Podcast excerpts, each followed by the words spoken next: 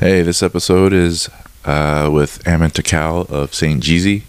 He is a uh, promoter down here in uh, so- Southwest Utah. Um, he also runs a, uh, a festival called Landslide Festival. So um, we're just going into what it takes to be in the event space uh, business. Uh, I'll link all of his information in the show notes and in the Instagram page. Uh, give him a, give him a follow. Um, check it out. I hope you guys come and visit Landslide next year, uh, next summer, and they actually do have a um, New Year's party planned up in Cedar City uh, this New Year's Eve. So I'll link all that information in the Instagram and in the show notes. Give them a follow. Hope you guys enjoy this podcast. Start like what made you want to be uh, an event promoter slash management? Like what inspired you to do that? Especially for this little area of southwest utah. Well, honestly, because I, uh, growing up, sports was everything for me. And I was always busy doing football. If not football, training for basketball and then, you know, playing other sports. That I never really had a lot of leisure time. And I went up. I, I was supposed to be playing football after my mission. Um, and essentially, what happened is I found a different route, ended up getting married later on. But during that process of basically hanging up the cleats, I realized I had a crap more ton of time. So I started just having fun in college, you know, and just putting together little things, little unique things. I, I my my pet peeve was people saying, you know, oh, this would be super fun to do, um, and never doing it. So, for an example, my first thing that we did was out in Sand Hollow. We threw up, you know, a projected movie. We had, um, you know, floating.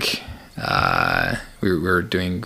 We we brought a bunch of air mattresses and was doing, you know, mm, like we were floating and watching the movie out there. We had a big old party. So we're just doing like little things, little fun things. And I just realized, hey, like you know, I'm the only one that's really trying to take it up next level and doing these fun, unique things. And it was growing from, you know, a few people to a few hundred people. Um, and then I'm also really interested in marketing. And so I got to the point where I was like, hey, I can kind of do this as experience for me as I go to school for marketing and business. And then it went to I can do this to help support me go through school, and then it was obviously I can do this for a career, and so it's it, that's the route it took. I like bringing people together. I like doing things that are unique. Um, so that's kind of where I get my my pleasure, and that's where it kind of started. So So I actually attended your was it your first landslide festival? Um, was that last year? Two two years Two years ago? You, uh, you guys had cutthroat?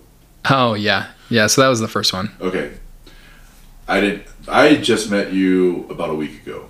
Yeah. Um we had like a little business meeting. But the whole time I was sitting across from you and I was like something about this guy. And I was like, is he Polynesian? and then I can't you brought it up Yeah. and you said you're half Tongan, and I was like, sweet. Yeah. And we started talking about rugby. Started talking. We just kind of got into it, and then I just asked you if you want to do a podcast. Yeah. um, but I have seen your marketing. Like you market very well on Instagram. Um, I think social media's really changed the game as far as Mhm. marketing's gone Definitely. um, a lot of the influencers that I have that had come on the podcast, I've actually seen through TikTok, and everybody likes to diss TikTok as just a waste of time, but it's actually got a lot of pretty cool stuff on there. Um, but let's talk about your your vision for your future business. Like, like I landslide was definitely fun. Like, Yeah. I saw people of all ages. It was a really good time. Well, thanks. Um, I appreciate that. we didn't get to go last year. My wife was pregnant, so she wasn't going to go down the slide. That's Um, probably best. but it it definitely was an outlet that people needed, especially during COVID Hmm. when we pretty Yeah. much well Southern Utah pretty much everybody acted like nothing ever happened. Yeah. um, but having an outlet to go out and have fun, it was an outdoors event, um, and just having events down in Southern Utah, period, because you Mhm. don't get a lot of the party vibe down down in this area. Like a lot of people go to Vegas, they go to Salt Lake, and you know what you're doing is I think you know capturing that market that we're losing out on, and we can go into like city ordinances, city councils, Oh, as much as jeez. that because I know we you know Yeah. that we ran into a problem trying to throw an event for our our I don't know if you want to call it business event Yeah. promoting business but and then something I talked about before is definitely especially for this area needing a change having people having especially you know the younger crowd they need an outlet to go have fun in a safe environment Mhm. and I definitely felt like at Landslide Festival it was a it was a pretty safe environment you guys had security you guys had sheriff there and I felt like there was like you know not a lot of I felt pretty safe Yeah. um, Well, good. yeah so, what was your question again? It was, uh, or um, what's my overall vision? yeah your Okay. overall vision for what you want to grow this these these companies into Yeah, so I'll start off with St. Jeezy. That's kind of where it started. Um, that was the first. I what would you say? Um, the first business that was starting to promote events. I actually my my plans with St. Jeezy is to turn it into a clothing line. yeah, so St. Jeezy is is slang for St. George. Um, a lot of people might not know that, whoever's listening, but St. Jeezy's always been floating around there. And so from the very beginning, I was like, wow, it's basically this branded name already that hasn't been taken, hasn't been grabbed. And St. George is also known for this destination for people up north. People love St. George. Um, so, yeah, St. Jeezy, I, I grabbed the name, and my overall vision is to turn it into a brand. And then through the events is kind of how I set the the uh, culture, you could say. Um, the events that we do is usually unique outdoor events. Uh, one of the events that we started to do and it really took off was the Landslide Festival. Mm, the Landslide Festival is I theme it as it's a music festival and adventure. So it's a music and adventure festival. Part of the adventure is you know a 200 foot water slide throws you into a private pond. We have free UTV rides. We, this last year we had you know BMX uh, competitions, dirt bike jump competitions, camping, and and all of that.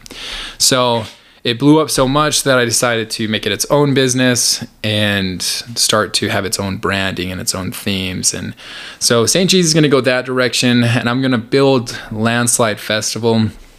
I want it to be a large festival, um, just a, a once a year festival.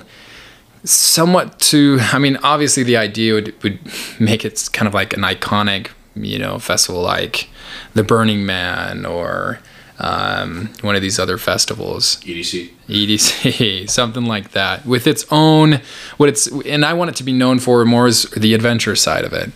You know, I I, I want it to be more on the wholesome side, especially down here. I need to need to do that just because the city is very very difficult to be working with with down here. Just um, kind of the old, cons- more of conservative. Um, so nothing wrong with it, but I just need to be mindful of of that. So. I plan to grow Landslide Festival to bring in Class A artists that I feel you know St. George's really doesn't even have a lot of Class C, Class B artists coming through. Yeah. So I want it to be that opportunity for a lot of people down here to experience really solid, good talent, uh, the top talent in the world, and have it at such a unique aspect to this festival that it's known throughout the world. Yeah, because this this last year you had Jason Derulo. Yes, so we had Jason Derulo and Daya the say um, on. We had two days, Daya then then Jason Derulo. Who would be your dream artist to get for for the next one? oh man. Well, or would there be a couple, like day one, day two? Actually, my dream artist has been Post Malone for a while. you know, I think just because Utah loves him and it's, you know, kind of a Utah connection there. Post Malone, I really like um, Illenium. That that guy is, is pretty solid. I would love to bring in some, you know, 21 Pilots, just different genres. Really, I would love to to bring you know those kind of cats in. So I remember when there was a rumor that Post Malone was actually moving to St. George. Oh yeah. Everybody was everybody was speculating on where he was going to buy his house, but I it didn't happen. yeah, no, I was um, I was a believer. uh, but yeah, I I definitely think that St. George is really missing out on a certain market there because this is a good stopover spot from people coming from Vegas to Salt Lake or Salt Lake down to Vegas as far as artists goes. Um, it'd actually be pretty cool to get a comedy club down here too. There is one. Oh, there is. Yeah, it's it's pretty small. It's still starting up. Um, Electric Comedy Club, I think it's called. Oh, Electric Theater. Yeah, Electric Theater. Isn't that isn't that stand up uh, comedy club? Like. No, I thought it was just a theater. Yeah, they, they have they, a movie screen. Maybe they started it. Yeah, they have they have shows and they stand up comedians and everything and. Oh, pretty. So it's not. It's yeah. pretty cool. Yeah, and we don't really have a concert venue. Well, we have Tuacahn, but we don't really have no those big name artists. Yeah. Drop in. I think before I moved here, um, I think the biggest artist was Macklemore. Oh yeah, but that was before he even took off. I mean, that's been St. George's claim to fame for a long time, and that was before he was considered one of one of the top. But yeah, just him really. Okay, so sorry we got um, battery died on us. So um, we are talking about um, the the market and how it's this area is right for like something like a venue or some sort or like your your festival because I really think it brings a needed outlet to people. Um, because the first year, how many how many days was it? It was just one. One. Mm-hmm. Did you do multiple this last time? Yeah, we did two. Which is pretty awesome, um, because it's giving. So you got you got Dixie State, you mm-hmm. have SUU, and then you have this whole other group of people that probably range from age 25 to 40 mm-hmm. yeah. that that need that need concerts that need events to to blow off some steam and I think where you do it is the perfect area because you're not disturbing anything and it's it, out in the middle of it's out in the middle nowhere. of uh, on the middle of nowhere but it, it works and yeah. you know you have the free uh, side by side rides, mm-hmm. which was it, the drivers are pretty crazy. Um, but like you said, the outdoor experience. So you're combining an outdoor experience with the festival element. You're getting you're, you're getting every pretty much everything you need. You have vendors there um, selling food. Um, you have you know, axe throwing. Yeah. Um, trying to think what else she had. It, well, let's not forget the giant slide that everybody goes flying off. Um, I, I'll I'll I'll link a video to that in the Instagram because it was pretty fun. Yeah, this this last year we did a lot of renovations. We um, cleared a I think 15 acres just for parking, and then we had a UTV professional graded and designed track that we had moved, and it was it was over 20 acres. So just a 20 acre racetrack right there. We put in a huge. I don't know if you've been out there this past. No, uh, I haven't been out there for for So- about a okay, year so and a half. on the back side of the water slide, you have even um, we have a bunch of ramps for BMX, for downhill, you know, jumping. Um, we we put in volleyball courts, sand volleyball courts. Um, we put in an expanded concert venue area, um, a whole you know vendor village area, camping locations. So yeah, there was we did quite a bit of work out there. Yeah, I can't wait till next year. Um, seems like it's. I can't wait to see the changes. Yeah, Like I kind of want to drive out there just to go see it, just to see what like every all the changes you made because it sounds like you it you did a lot, and um, it's it's a, it's what people. I keep, I'll keep on saying this. It's what people need, especially for this area because there's really no other outlet um, for them to go to. You know, and it's been interesting because the reason it's that way is because the city is a little bit more difficult to work with. So these challenges to, you know, that that most everyone runs into actually creates opportunity because it discourages you know ninety percent of the people that want Yeah. to do something like that. But then it gives an opportunity for the ten percent who actually goes and, and tries to do it. So it's uh, it's it's been a blessing, but also I mean that's why we you know it's a huge opportunity. There's not a lot of stuff going down down here, and and like you said, a lot of people just need it. It Just needs a little bit more uh, life for the younger crowd. And I feel as the college grows, Yeah. they're going to need that. Otherwise, you know, it's there.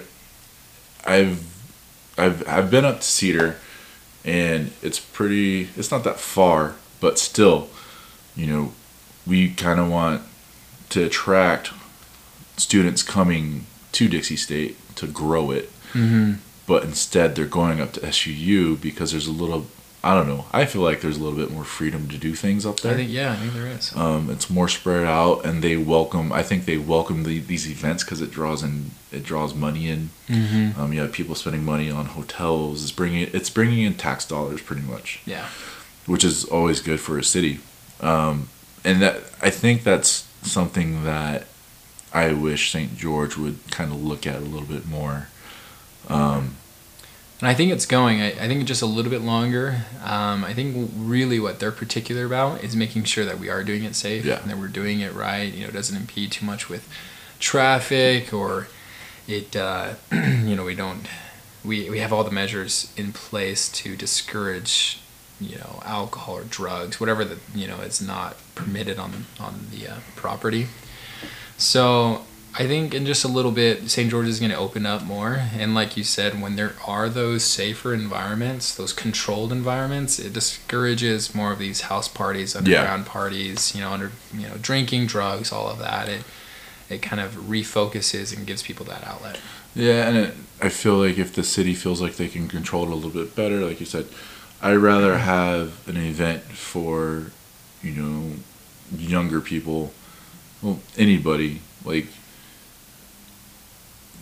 discouraging the, the, the kind of house party environment where you don't know what's going on, um, but having some control over that and regulation so that you can control it, but like don't be the fun police and shut it down so early because they're playing music past 10 stuff like that. Like we went to um, we got invited to the college campus uh, it was the foam party Mm-hmm. and everything was pretty good there like security was there they had police so i think if you know the city needs to come out and see that things are being run the proper way Mm-hmm. and if it doesn't i'll run for city council yeah, there you go. That's really how you change Yeah. things, right? Um, so the future of St. Jeezy and Landslide look very bright. Um, Well, thank you. Let's let's go into so we we kind of talked about before we started uh, recording about kind of each other's backgrounds and um, our experiences with our cultures. Um, so Ammon is half Tongan, Mm-hmm. um, pretty much born and raised in Utah. yeah. Um, what and you're you're Afakasi like I am. I don't know if that's the Tongan word. Yeah, it is. Okay. So I, I found that Samoans and Tongans, their our language is very similar, as like Maori and Ho- and Hawaii and Hawaiians have. They're very much similar. So like we share a lot of the same words. Mhm. We share a lot of the same customs too. Yeah. Um, I think we're more related than anybody else out there. Yeah. Um, so let's go into like your experience growing up and what the culture has brought to you and how you kind of gravitate or not gravitate because we talk like big things rugby we both love rugby Mhm. um, but talk about like we were talking about how your your your father came from Tonga and how he brought that really sense of good morals Okay. with him. Yeah, so um my yeah, my, my dad grew up on the island of Tonga and he actually came to the US to play rugby and go to school. So he came a little bit later in his life and that's where he met my my mom and they they raised us here in St. George, Utah. Yeah. And then um my dad he really there was a lot of the there was a lot of parts to the culture that he thought was kind of ridiculous or didn't like and so he distanced himself from Tonga not only you know in distance wise but also just the whole atmosphere of I mean the whole concept of teaching us Tongan or some of the the cultures uh, cultural rituals or whatever it be, we, we didn't learn anything really. We grew up away from my Tongan side of the family, so we, we grew up only doing the fire knife for people's you know luau's and baptisms, and that's about it for the culture. But like I was telling Brandon, I I feel that my dad still taught us and instilled in us, you know, the morals behind the culture. Um, you know, for example, you know, respect for the elders is so high in the Tongan culture that they, you know, it's it, they go to a next level, and, and obviously I don't know all the details of the, how they do it, but you know, it's one of the things that my dad has instilled in us and children is, you know, for example, respecting um, elders, respecting women, children, all of those things. So I think there's a lot of crossovers from a lot of the good traditions and the under the foundational, you know, morals and and uh, reasons for those cultures. I think that we're still crossed over into my life. Do you ever feel like you want to reconnect with that part that the, the culture that you didn't get, and but still, in an essence, pick and choose what makes sense and what doesn't, because you have you have a you have a kid, right? Yeah. So mm-hmm. I'm going through the same thing with my four kids. Well, yeah, four. The youngest one is still a baby, but we'll see what happens when he's older and if I can end up, you know, teaching my kids uh, more about my culture. Like I want to put them in Polynesian dance Mhm. with uh, Siva Pacifica down in, in St. George. Um, I'll start dropping word like I'll start using words. I'll start substituting words in Mhm. in, uh, in Samoan. Um, they laugh at me. They think it's funny. um, but I, I, I want them, you know. So, I, people have heard me say it a lot, like, because I'm, because I'm Mafakasi, because my wife is Cuban. They're only a quarter Samoan, and like I had a big fear of that them that they won't grow up with a sense of our culture.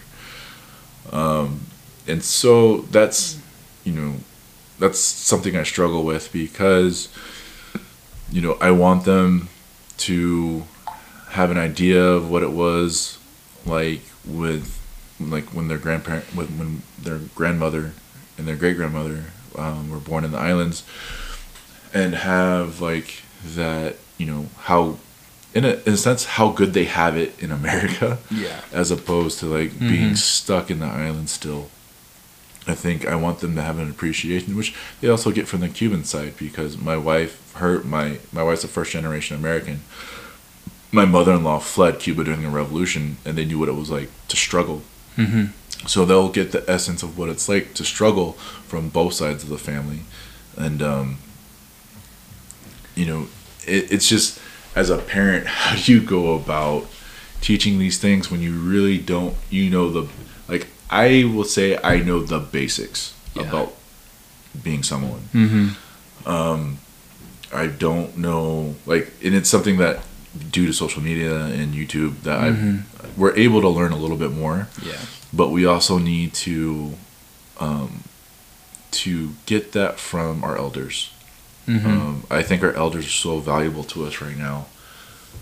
To be able to tell our, our children and our grandchildren that, you know, it wasn't so easy for like this anymore. Or it's, it wasn't so easy like it is now. mm Um, and the episode I had with my friend Mark, he talks about if you didn't fish and catch anything, you didn't eat. mm Um, that's what he like when they when he went back to Fiji. Um, but have you have you ever thought about how you're going to bring your children into the culture? Yeah, I mean, to your one question as well as you know, do what would I like to reconnect my culture or learn more and um, learn uh, more about it? I definitely do, um, and also instill that into my children. and this is why I've been pondering about it actually for the past little bit. You know, about culture, about remembering culture. You know, you can go overboard. I feel like in a lot of ways. Um, and so I was I was kind of thinking about it, and I think what it comes down to is I feel that everyone should know their heritage, whether you're white, black, brown, or whatever it is. I think that knowing where you came from, who you came from, it helps you understand, you know, it helps you actually have a greater appreciation for their sacrifices and what your situation is now.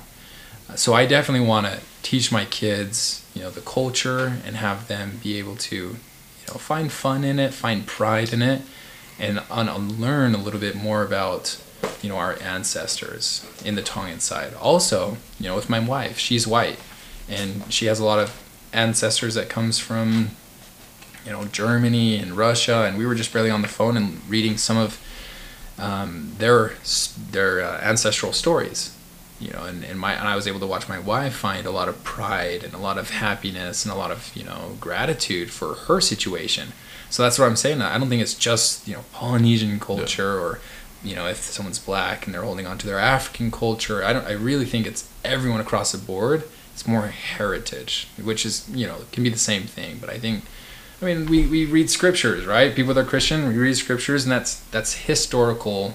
Really, it's it's history. I feel like history across the board. And I'm a huge history buff. I love love love history because I think it's important, like you said, to help us be more grateful in our lives today and be able to learn from past experiences. I get asked a lot because I was raised by my mother and my Samoan family. That I get asked why don't I claim being white, and it's not from shame or anything like that. It's because my dad doesn't really have a connection. My dad was adopted, and he doesn't really have. He, I don't think he really had a desire to get to know his heritage. Um, but recently we found his biological family. He has like four brothers. So I started digging into their backgrounds. His mom, she passed away a, lo- a long time ago. But like I never like I've always had the desire to know my dad's side. It's not like for shame. It's not like oh I have shame for being white. It's just that I grew up with such a strong Yeah. um, Samoan family that was also wanting to assimilate when they moved here. They wanted to hold on to the parts of the culture that made sense, but they also wanted to be American. They also they were told speak English outside the house, uh, but you can speak Samoan inside. But we, the the whole goal was to assimilate into American culture, and my family's done a pretty good job about being. I don't want to say like assimilated, but they they caught on to the American culture pretty quick. And Yeah. growing up in the Midwest, with no other Polynesians around, it's pretty easy to to kind of catch on to that. so I I was very fortunate that I grew up with that. Um, but I um, you talk about history. So I have a bachelor's degree in history. Not Mm-hmm. using it currently. I work at a warehouse. Um, one of the like this is something I've been wanting to ask other Polynesians, um, because go- going through college, going through high school and college, I really felt like there's this huge emphasis on European history, with, rightfully so. Um, but I, I, I want to ask, not just to you, but to to everybody that's listening, just chime through with your comments on Instagram when I post this. I feel like having a lack of written language in the Polynesian cultures. I think that has also um, why we don't have such. We do have a rich history. To us, we do Mm-hmm. but to everybody else, to the scholars and, and, and the intellectuals, I really don't feel like an emphasis is put so much on on on our history until like probably the 1800s because we had kind of a lack of a written history or an alphabet. I could be completely wrong about the alphabet thing. I should have done my research before I before I said that. But that's what this is for. This podcast is for learning. So please, if anybody's out there, educate me.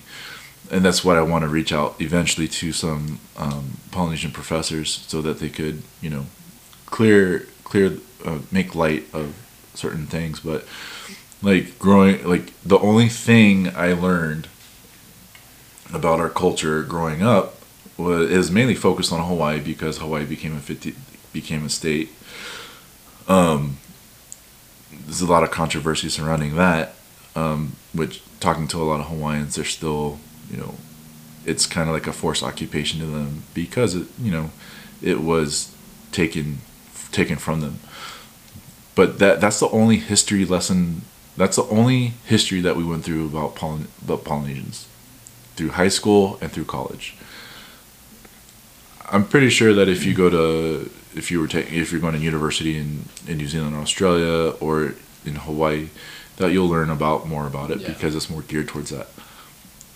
But I think that there's such a lack of knowledge of our culture here in the United States because we don't they are not taught that in school.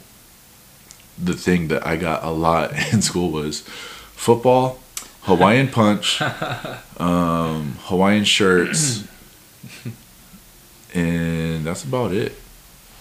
Like there wasn't really, you know, oh Elvis, that, that's the other thing.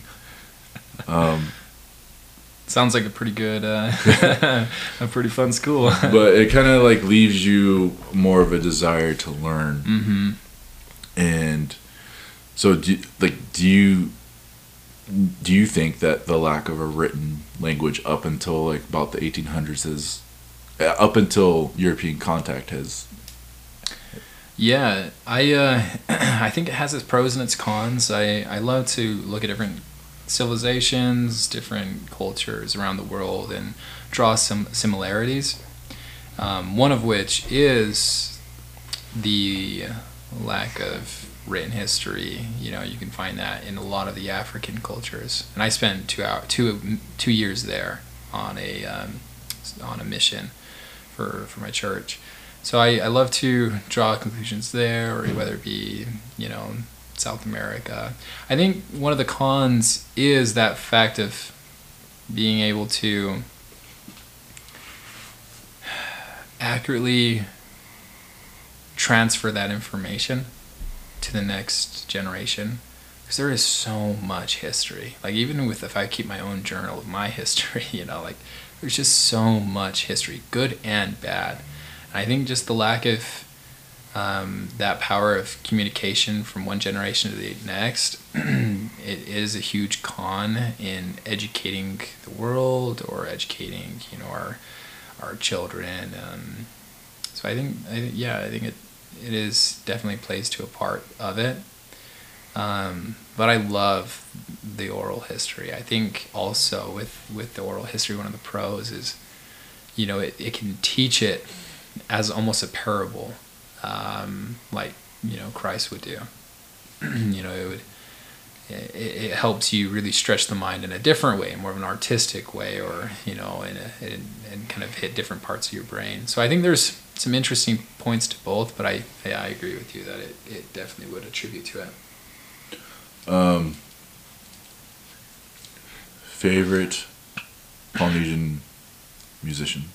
Musician, huh? Oh man. Yeah, that's a hard one.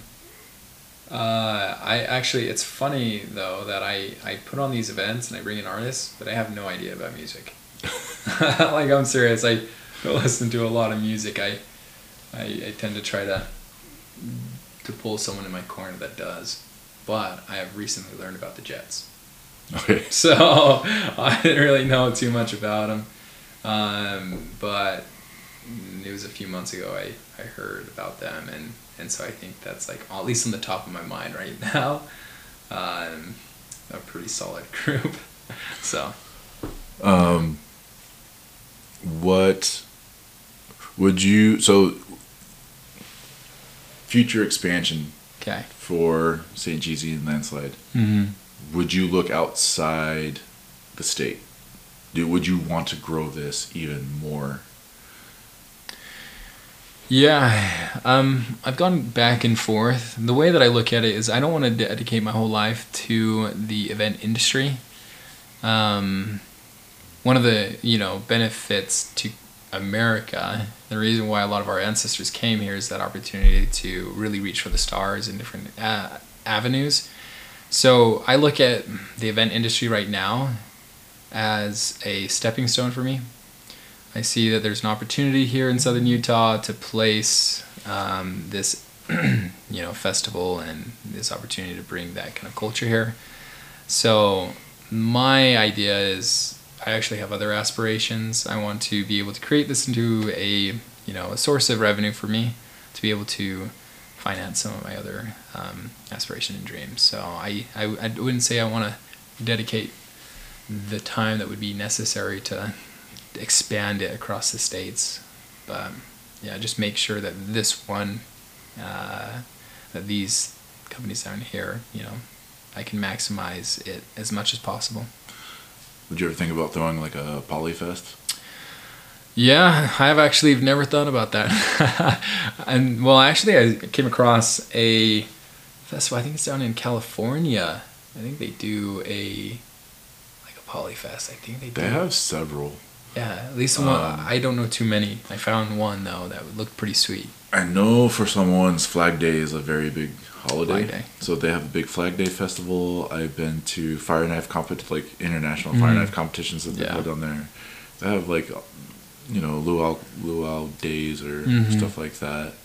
I don't think St. George. Eh, it's really bad because this podcast is a, is so it, the whole thing is about to be about Poly, it's supposed to be about Polynesian culture, but I have not linked up with a lot of Polynesian organizations in St. George. There's not a lot. I know that there's, um, oh man, I can't remember. I think it's the Southern, Southern Utah Pacific Islander Coalition. Um, Oh, was it uh, Pacifica, Siva Pacifica? yeah, so I, I've talked to them, I've talked to one of them. Yeah. Um, and that's who I kind of want to send my kids through to go learn uh, Polynesian dance. Uh, a lot of it's up north. So like, there's a podcast called Sorry About It, and they have a lot of they're they're really plugged in to the Mhm. community up there, and it's so the community up in Salt Lake is so big. Yeah. It's such a big area. Um, but there, I feel like I, I follow Fred Frost on Instagram, the tattoo artist, and I feel like there's something going on every weekend up there. Um, like they had a like a 5K run. They had Yeah. um, Yeah, you got a quite a bit of Polynesians Yeah. up there. Yeah, huge community. yeah, and they had like uh, 801 Fest, but it was all Polynesian artists. I think Fiji headlined it. Mm. Um, we're also not too far away from Vegas. There's a lot of stuff that goes on there. Um, I know that Reggae Rise Up. I missed that one. That one was a big one. It was a sounds pretty three day festival. Um, I don't know. It'd be nice to have something here. Yeah, and I think like I would love to do it, and it comes down to you know you know finance Yeah. uh, and it, would it be It- profitable It, and- se- it seems easy because before I started doing, because so my Uh-huh. wife and I have, it's, you know, my wife pretty much runs it. It's called St. George Latin Dance Night. So she's half Cuban and we're just getting off the ground. Everything that goes behind it, it's easy for somebody that doesn't know anything. Like, hey man, why don't you throw this kind of festival? Like, Yeah. do you not like Polynesians? Do you not like yourself? Why don't you do this?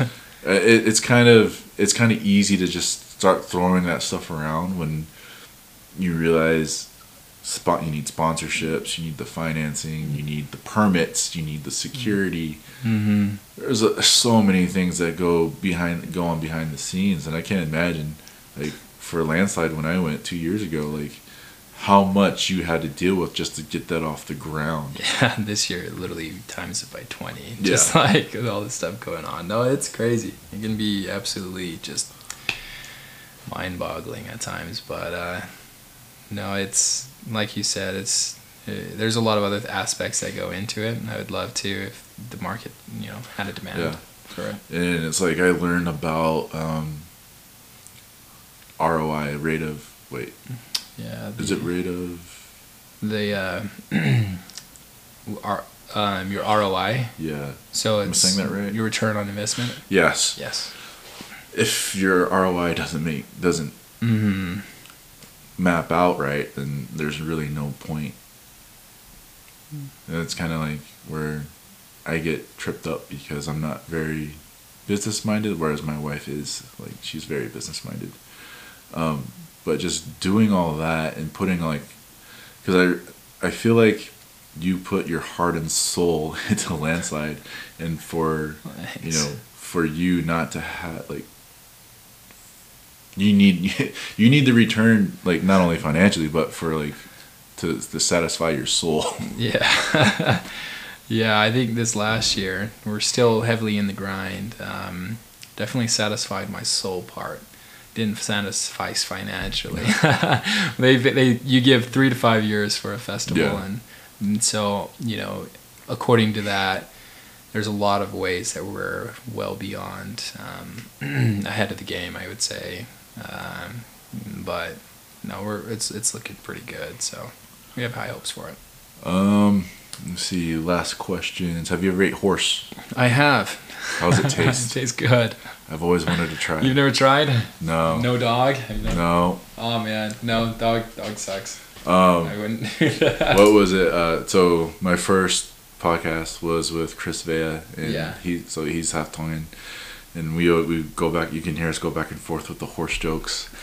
it's something that like you know Oh, growing man. growing up with with uh, like you don't hear about you, like other people wouldn't understand it. if you're Polynesian, you understand it. But like my uncle actually gave me a really good explanation of why. Have you heard why Tongans eat horse? Uh-uh. So he gave me a really good explanation Okay. and he was saying because he's he uh, he's gone to he used to own um, taro plantations in Samoa, Oh, okay. and he did I think he did some export to Tonga or something like that. I can't Uh-huh. really remember. Uh, but he was telling me that Tonga is very it's not very mountainous. It's Yeah. like kind of it's very flat, Mhm. and so a, he what he told me was a big hurricane came, a really bad one, and just knocked everything down, and the only thing standing was horses. What, of course, you're going to eat the horse. so that's why, like, that's where that's what he told me. Probably the dogs too. Yeah. That you know, they're- dude, my my uncle, um, he's married to my aunt. He's uh, at his dad's funeral, he was telling us a, a story about how um, I think I think it was his dad. The wife uh, had a dog that she loved, oh no. and I think he ended up Swiping it. Yeah. Deleting it. Yeah, I think I think like. I want to say that was one of his stories. I've heard the story. I've I've heard the story a lot Yeah. about like I've had a friend that's what happened to his dog. He came home, ate supper, wondered where his dog was. yeah, Um, it's not good. I remember my fa, my cousin Fa. He was on a he was on his mission in Cambodia, and so his thing was like, I want to eat what the Mm, what yeah. the locals eat. And so he he ate cat and stuff like that. He's like he caught and killed his own cat. I'm like, Jeez. like that's dedication. Um, but yeah, it's the um, those those stories from the old timers that that really put things in perspective. That they were so hungry that they had to eat dog. Yeah. You know, because that's what they had. You know, you never know if a bad bad disease came and wiped out the the um, the crops, or maybe the fishing wasn't good that year, or that at that certain time. You gotta do what you gotta do. Yeah. Um, Horse is not bad though. I mean, I, I've always wanted to try it. It's kind of sad. I like horses. It's Me too. sad when you think too much about it, but it's really sad if you think about, you know, think too much about anything. Even cows. Yeah. Baby cows are cute, but yeah, horses are uh, pretty dang good. Yeah, my wife, she's a, she really loves horses. She's to barrel race, Oh yeah. and so when I told her about that, she's like, "Oh, I can't." I was like, "It, it's it's cultural. It's it's something." I think that that's a thing. Like, it's their culture. Mm-hmm. You can't. I'm pretty sure it's illegal though. Yeah. in the United States. In, Yeah, in the yeah. United States, it is. I don't really know how my aunties get it. Maybe the little black market. Or There, yeah, there's but probably a black market somewhere. That's where I had my first horse was in Yeah. Oregon. I think it is. There is a legal outlet for it. Um, Maybe if it's imported in, it's already. yeah, I think I think it's imported just the in. action of killing and You can't kill it here in America. I, dude, this is a horrible story, but I'm gonna tell it. there was a, I had a friend, uh, Tongan friend Manu, in uh, in he lived in Fontana, and he was telling us this story, and that his so his I think it was his friend or his cousin, and so he had a fence and he was gonna go kill the horse, and the guy ended up getting arrested. But what happened was he went to go kill the horse, but the kids were on the next door. That the next door were on the trampoline, Oh, they were so they it. saw it happen. I was like, "Oh man, that sucks." but like, you know, you can't really. Yeah. I don't know. That's of that's where Napoleon Dynamite. Yeah. when you come up with like traditions and culture, like where do you draw the line? Like I I I would never want to keep somebody from doing that. Like I, dog's a different thing because they they're man's best they're friend. our best friends. but I know hunters that have tried coyote, so it's pretty much the same. I don't know. I, we just went down a rabbit hole. Yeah, man, lines are hard to draw when it comes to culture. Yeah, and you know, I'm hope hopefully people enjoy this podcast. I have I've, I've this is one of my more enjoyable interviews. No, Um, we ju- I sorry I kind of jumped all over the place. Um, this is the first one I've done in a few months, so I'm grateful that I met Ammon. Uh, like I said, you looked across the across the table, was like, like I must be Polynesian. it doesn't look Mexican. Maybe he's Arabian. Dude, I've gotten I've gotten Mexican, Italian, I've gotten uh, Arab, I've Mhm. gotten Israeli. I, Same. I've got it really depends on how all. long my beard is. like when it's, you know, when it's medium, they think I'm Mexican. If it starts growing out way too long, definitely like uh, Arabic or something Yeah. like that. Um, do you want to promote your New Year's event? Um, yeah, so we're teaming up with Zion Live Entertainment. I'm doing more of the promotion side, and they're doing everything else. So um, it's happening, obviously, New Year's Eve this year. We had a little struggle with the city permitting, so we're actually doing it in Cedar, not St. George. Um, Yeah, we were supposed to be a part of that. yeah, Thanks, Dixie Center. jeez, man. I could cut that out. no. but uh, yeah, so we're gonna be doing it up there. You can go to Instagram, Saint Jeezy or Zion Live, um, and find the website there. I know it's a little more complicated. It's not my, my the Yeah. URL. I, I don't know what it is. Um, I'll link all of this in, in the Instagram post, and then we'll be pr- we'll be pushing it out on our Instagram Sweet. page. Um, so like if you're in Salt Lake, you don't want to be up there. You want to come enjoy some warmer weather. Uh, even if you're in Vegas, Yeah. uh, we'll we'll link it in the show notes and uh, and on the Instagram page. Um, Ammon, thanks for having me over, and No, thanks for thank agreeing to do an interview. Yeah, that's been great. Um, Thank you. We'll see you guys next. Oh, you'll hear us next time. All right. All right.